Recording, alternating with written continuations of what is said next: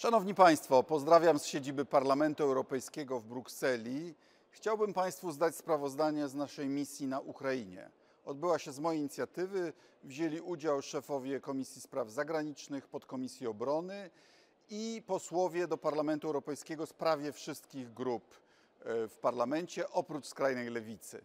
Odwiedziliśmy Mariupol, czyli blisko linii kontaktu między wojskiem ukraińskim a rebeliantami wspieranymi e, przez Moskwę.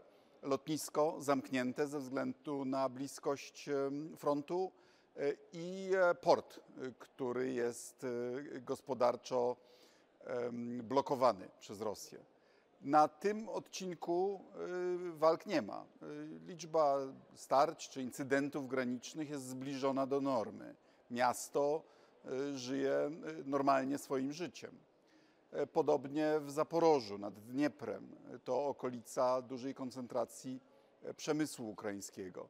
Nie czuje się wojny. Ukraińcy są do niej przy, już przyzwyczajeni, bo ją mają od siedmiu lat.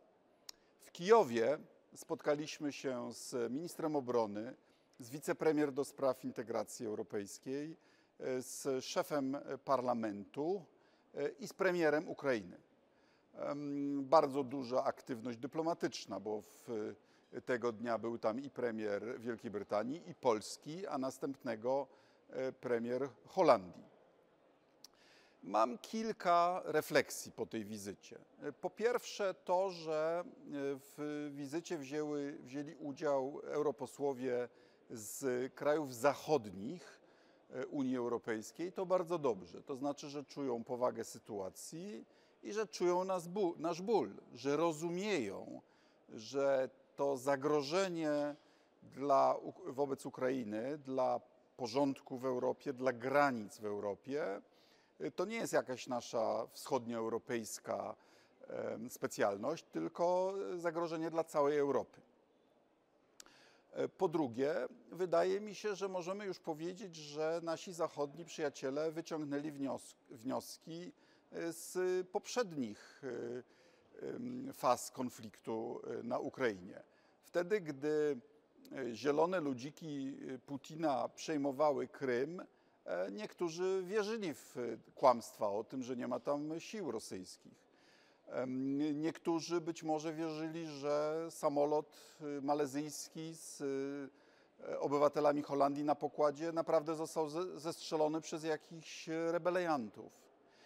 Dzisiaj nikt nie ma złudzeń co do e, tego, że prezydent Rosji zdolny jest do rozpętania wojny. E, I em, lekcja chyba nie poszła w las, że czcze gadanie go nie powstrzymuje, że potrzebne są działania. E, I cieszę się, że my jako Parlament Europejski wspieramy Ukrainę politycznie.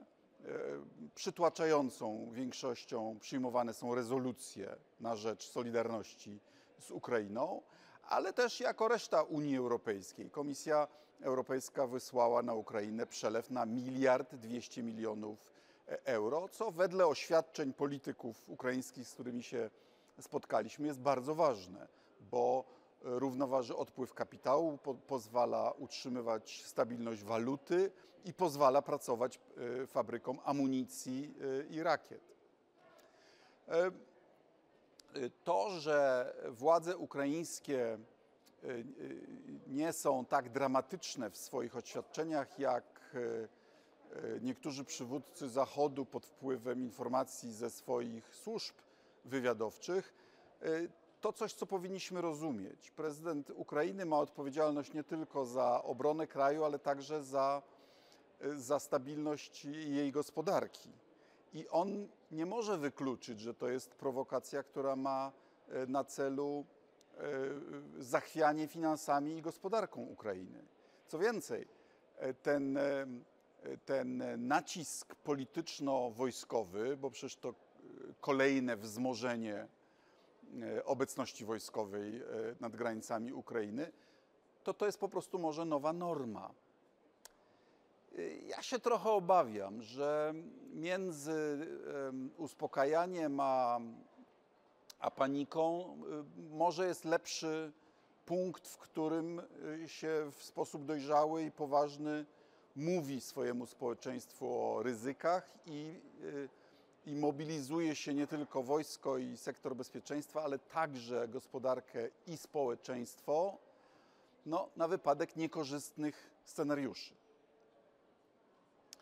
No, te scenariusze to, y, to różne formy y, kolejnej agresji Rosji na Ukrainę, czy to na wschodzie, czy to na południu przeciwko Odessie, czy wreszcie na sam Kijów. Y, Rosja ma dużą przewagę techniczną nad Ukrainą, ale pamiętajmy, że nie może naraz wszystkich swoich wojsk tylko na jednym teatrze użyć. Ponadto widzimy już, że Stany Zjednoczone używają swoich zasobów wywiadowczych dla wsparcia Ukrainy. To bardzo ważne, bo gdy się wie, gdzie przeciwnik uderzy, to można się przygotować. Po ostatnich dostawach y, amerykańskich javelinów, brytyjskich enlawów, y, polskich gromów czy piorunów obiecanych, mam nadzieję, że bardzo szybko dostarczonych, Ukraina nie jest już bezbronna ma też swój przemysł y, obronny, ma zestawy antyokrętowe, ma swoją broń przeciwpancerną i przeciwlotniczą. Prezydent Putin nie może liczyć, że tym razem pójdzie mu tak jak na Krymie, że to będzie bezkrwawe zwycięstwo. Co więcej, polscy generałowie, z którymi rozmawiam, mówią, że wcale nie trzeba pokonać całych rosyjskich sił, żeby wygrać wojnę. Na te 1200 czołgów y, wokół granic Ukrainy Y, Ukraińcy mają teraz y, rakietę na każdego z nich. Jeśli by zniszczyli 200-300 sztuk, to reszta załóg, załóg czołgów może mieć wątpliwości, czy procedować dalej. To samo jeśli chodzi o samoloty. Jako reporter wojenny w Afganistanie we wrześniu 1986 roku, stare dzieje, baza Tora Bora, kiedyś nasza, widziałem na własne oczy z dnia na dzień. Jednego dnia e, radzieckie helikoptery latały nisko, rażąc nas, nas precyzyjnie. E, w kilka dni po użyciu pierwszych rakiet Stinger e, piloci trzymali się na wysokości 3-4 tysięcy metrów. Podobny efekt może zadziałać na Ukrainie i wtedy prezydent Putin może, może skonstatować, że to nie jest taka wojna, jakiej się spodziewał.